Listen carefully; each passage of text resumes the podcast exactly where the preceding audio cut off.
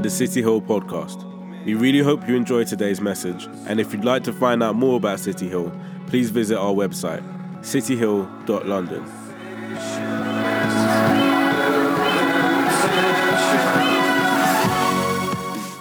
Okay, guys, we are in the penultimate penultimate week of our series one. We are in week 10. We have nearly made it out of Mark chapter one. There is only next week to go, and then we can say goodbye to this and embrace a whole new world. And I would sing it like Jasmine from Aladdin, but I just can't do it. I'm not going to do it, but I really want to do it.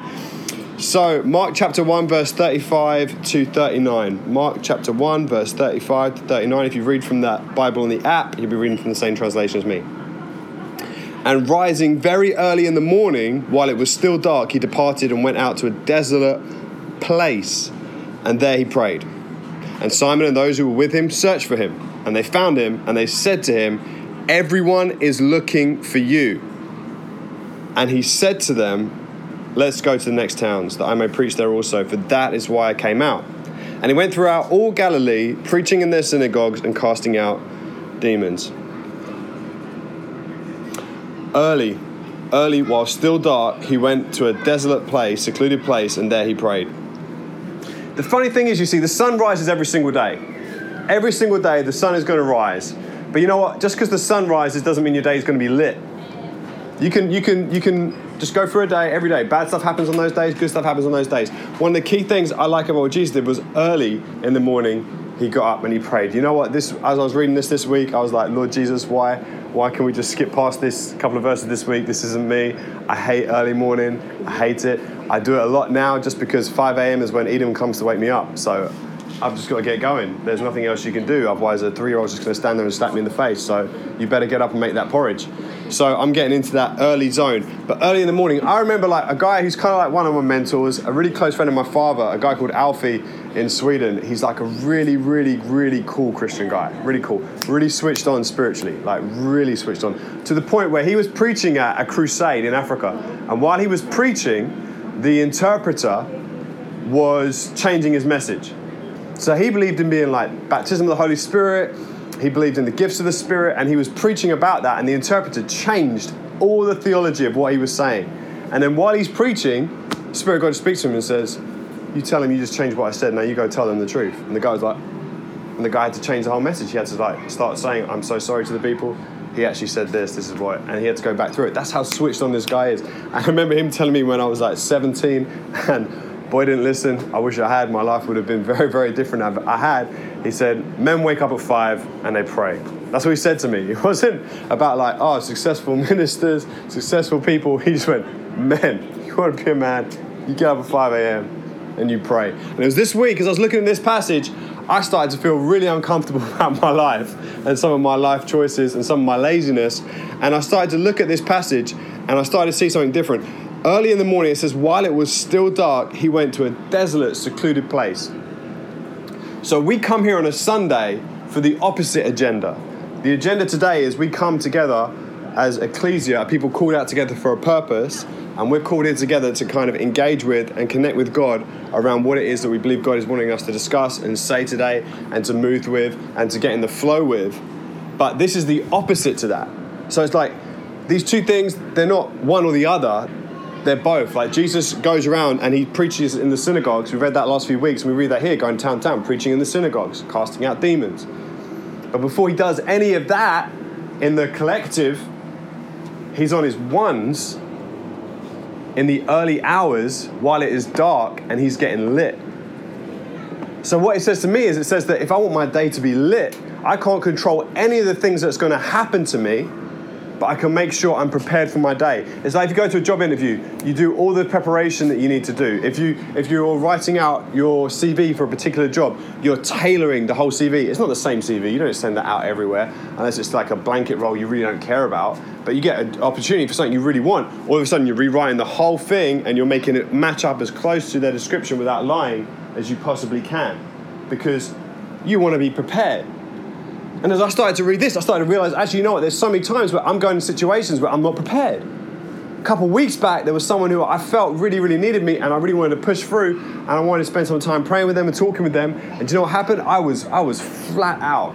I was flat. I was gassed out. I was like a boxer going into a round after you've taken some hits and there's nothing left in the tank. And I was just present with the person, but I was of no use. Actually, you know what? I reckon I was probably more hindrance than help because I had nothing in the tank. And I had nothing in the tank because I'd spent my time and my focus on the collective things with others and I hadn't taken the time, not selfishly for myself. It's not one to one time away so that God could pour into me so I can feel something nice. That's not what it is. That's not what Jesus is doing. It's I'm connected with God because actually later I'm going to be pouring myself out into people's lives and I need to be positioned for this and be ready for this. And some of us, we're in, the workplace where it's really hard, where every day we're just pouring ourselves out. Every single day, we're just giving of who we are. Every single day is a little bit less by the time we get home Every single day is a position where it's just like, oh man, I'm just wasted. I'm exhausted. I'm so tired. Every day can be a new pressure, a new situation, a new struggle. Some of us, it's in our community, it's in our friendship groups. It's just draining. We've got like people in our lives that are like the Dementors in Harry Potter. They just suck the life out of you. I tend to ditch those if I'm honest. Like I, I cut them off real fast. I can't deal with the Dementors. But some of us, we have those people and we've allowed them to cling on, and it, it's tough. It's hard, and it wears away at us. But what I realize is that when Jesus goes away, he goes away in seclusion so that no one else can interfere, no one else can filter, no one else can twist what it is that God has to say to him. It's, it's him and God. So we have this collective thing, which is what we're doing today. We're together, we're all here, we're all hearing the same thing, we're all engaging with the same truth, so that as a unit, as a, as a, a church, as an ecclesia, we can move together in the same direction and the same understanding with similar views, unique expressions, but similar views. But then we also have to have that time where we we just plug ourselves into the source. And that's not something you get on a Sunday.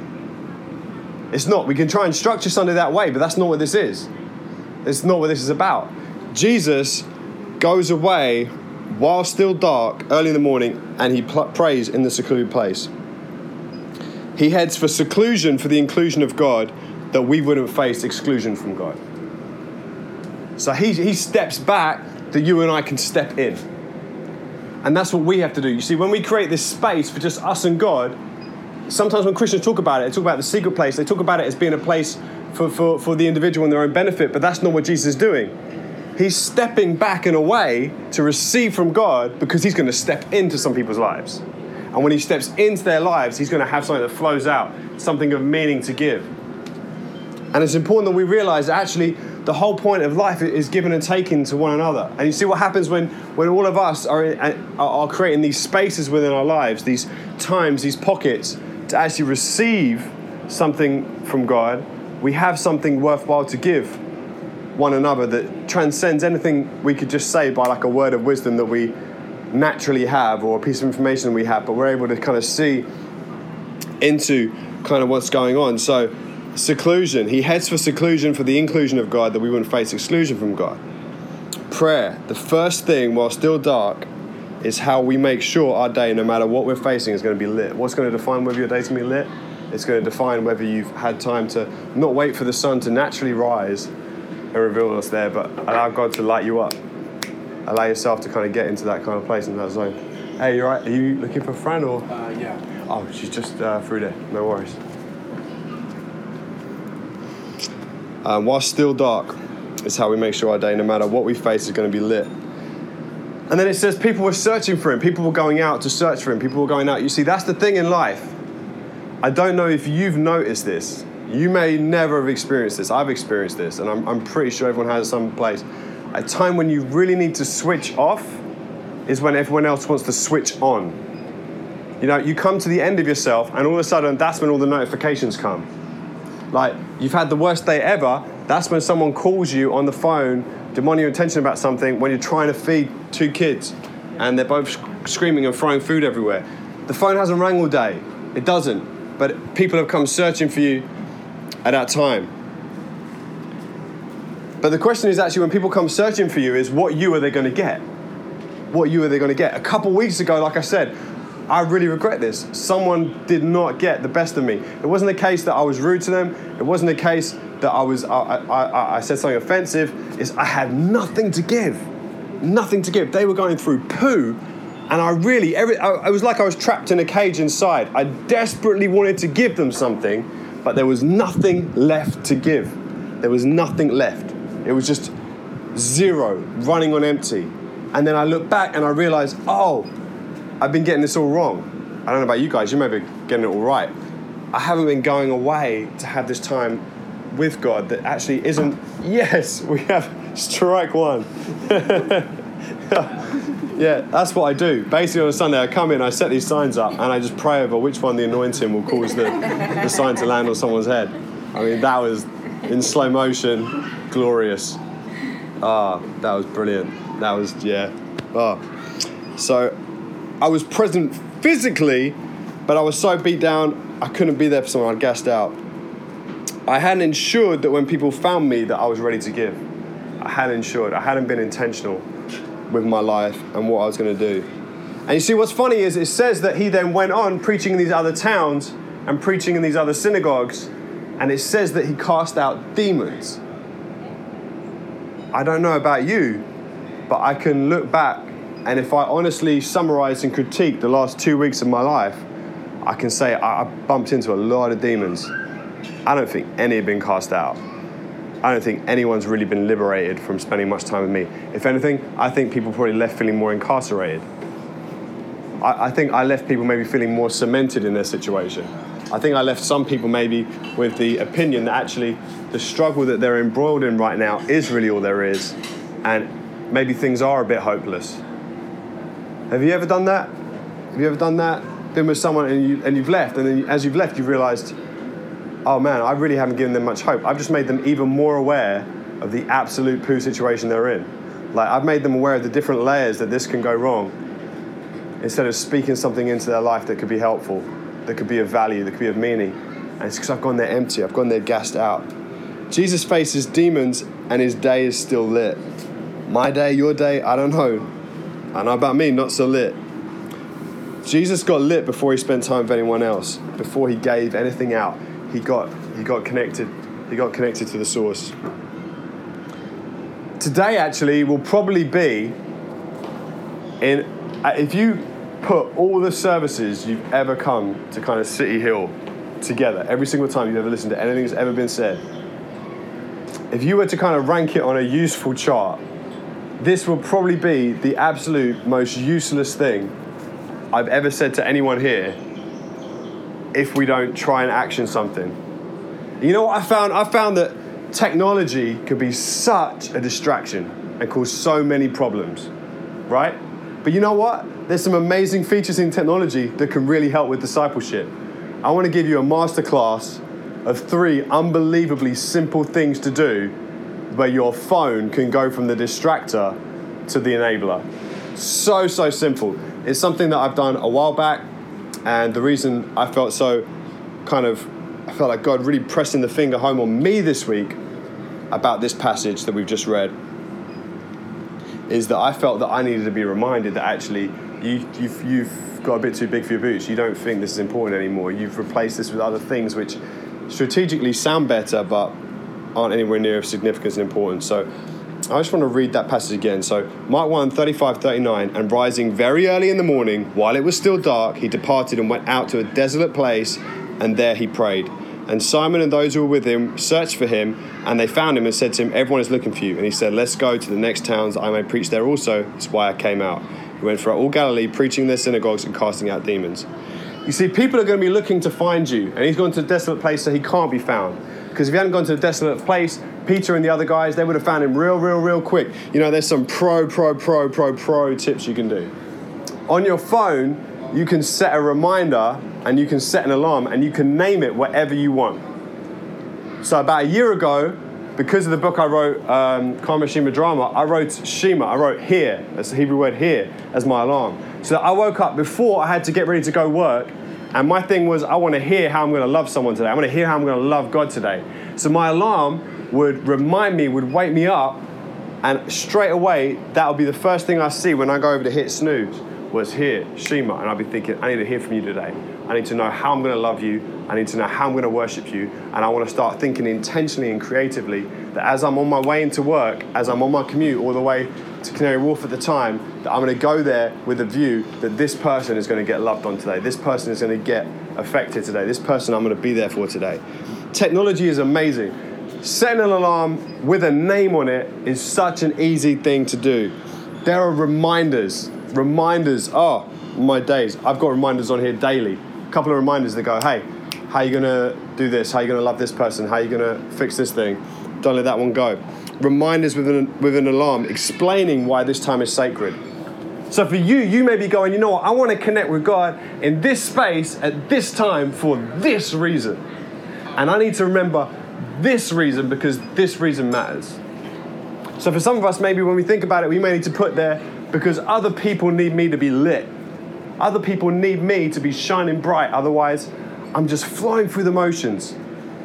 This time is sacred, not just for me, but for God and for someone else. Like, oh, I'm to get a heck of a lot out of it. I'm to have a great time with God. It's to be fantastic. But this doesn't end with just me. And the other thing that I love about it is you don't just have to set like kind of a reminder with the explaining it, but one of the greatest features they've ever done on the iPhone. Oh my word. Do not disturb. Oh yes. So great. And there's all sorts of ways you can edit that and all sorts of ways you can filter it and make it custom just for that period of time that you need it for. But let me tell you guys, this this literally could change how, how you spend every day this week. I know it's going to change it for me. I know this week, I know I'm getting up early before my kids have a chance to murk me, before the wife can tell me I haven't done something that I'm supposed to have done, before anyone else can get me down, God's going to get me up.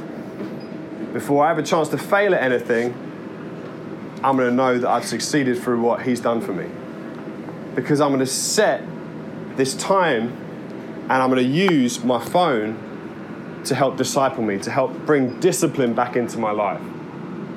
I look at Jesus and I think, man, this guy just got up early and he just went and did this.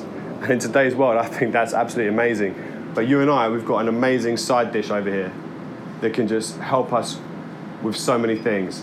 All the time I hear Christians always moaning about how bad and big a distraction the phone is. Totally is. But actually, you need to start looking at some of those features. There's a lot of good features on here that can really help disciple us and bring God's discipline into our lives that can really help us grow. You see, if you make this time count and we get lit with God, we'll find ourselves lighting up other people. And I tell you what, when I read about Jesus and I read who he is and I read that he went out to a desolate place and there he prayed, I think to myself, man, that's a bit of a hard grind. But then when I read when people found him, he actioned out his mission and went where he went to go. And it says he went throughout all Galilee, preaching in their synagogues, casting out demons. That's a, that's a, that's a lot of work. That's really tiring. But I tell you what, there'd have been people running around going like, man, I've had this anxiety that's been with me for years. I've had this depression I couldn't shake. I've had this illness that, that's been, I've had, I've been saying things that I couldn't really control, but now I can control. I was, I was this weird person, a fringe on the outskirts that no one would associate with and no one would touch, no one would talk to. And I'm free. And I'm free. And it all traces back to the discipline of this small window where he goes alone and he finds freedom and empowerment and connection. I'm going to pray for us today and then I'm going to wrap that up. Father God, I pray for each one of us, Lord, that this week as we, we build those segments, those blocks, those, those time frames, Lord, I just pray you would inspire us and you would lead us and you would guide us to pick the right blocks within our days. Some of us may not have the opportunity to pick a block in the morning on the early hours while it's still dark. Some of us may be picking it at night at the end of the day as we finish, um, allowing that time to be the time that spurs on. Some of us are going to have all different times throughout the day and periods.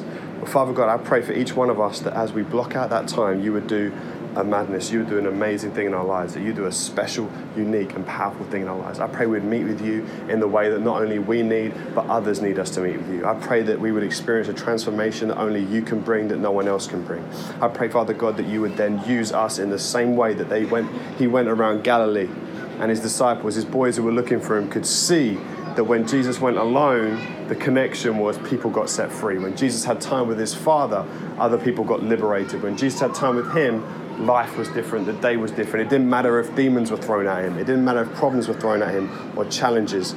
he would overcome because he had that time with his Father. I pray this week, Lord, that in our unique spheres of influence, our unique challenges, our unique obstacles, we would have the discipline and the diligence to spend that time with you, not just for the sake of knowing we overcome through it, but through relationship, through growing to know you and being made to be more and more like you.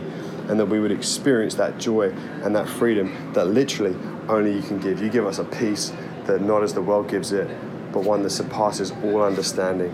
I pray for that peace to rest upon us, Lord, as we spend that time with you. In Jesus' name, amen. We really hope you enjoyed today's message, and if you'd like to find out more about City Hill, please visit our website, cityhill.london.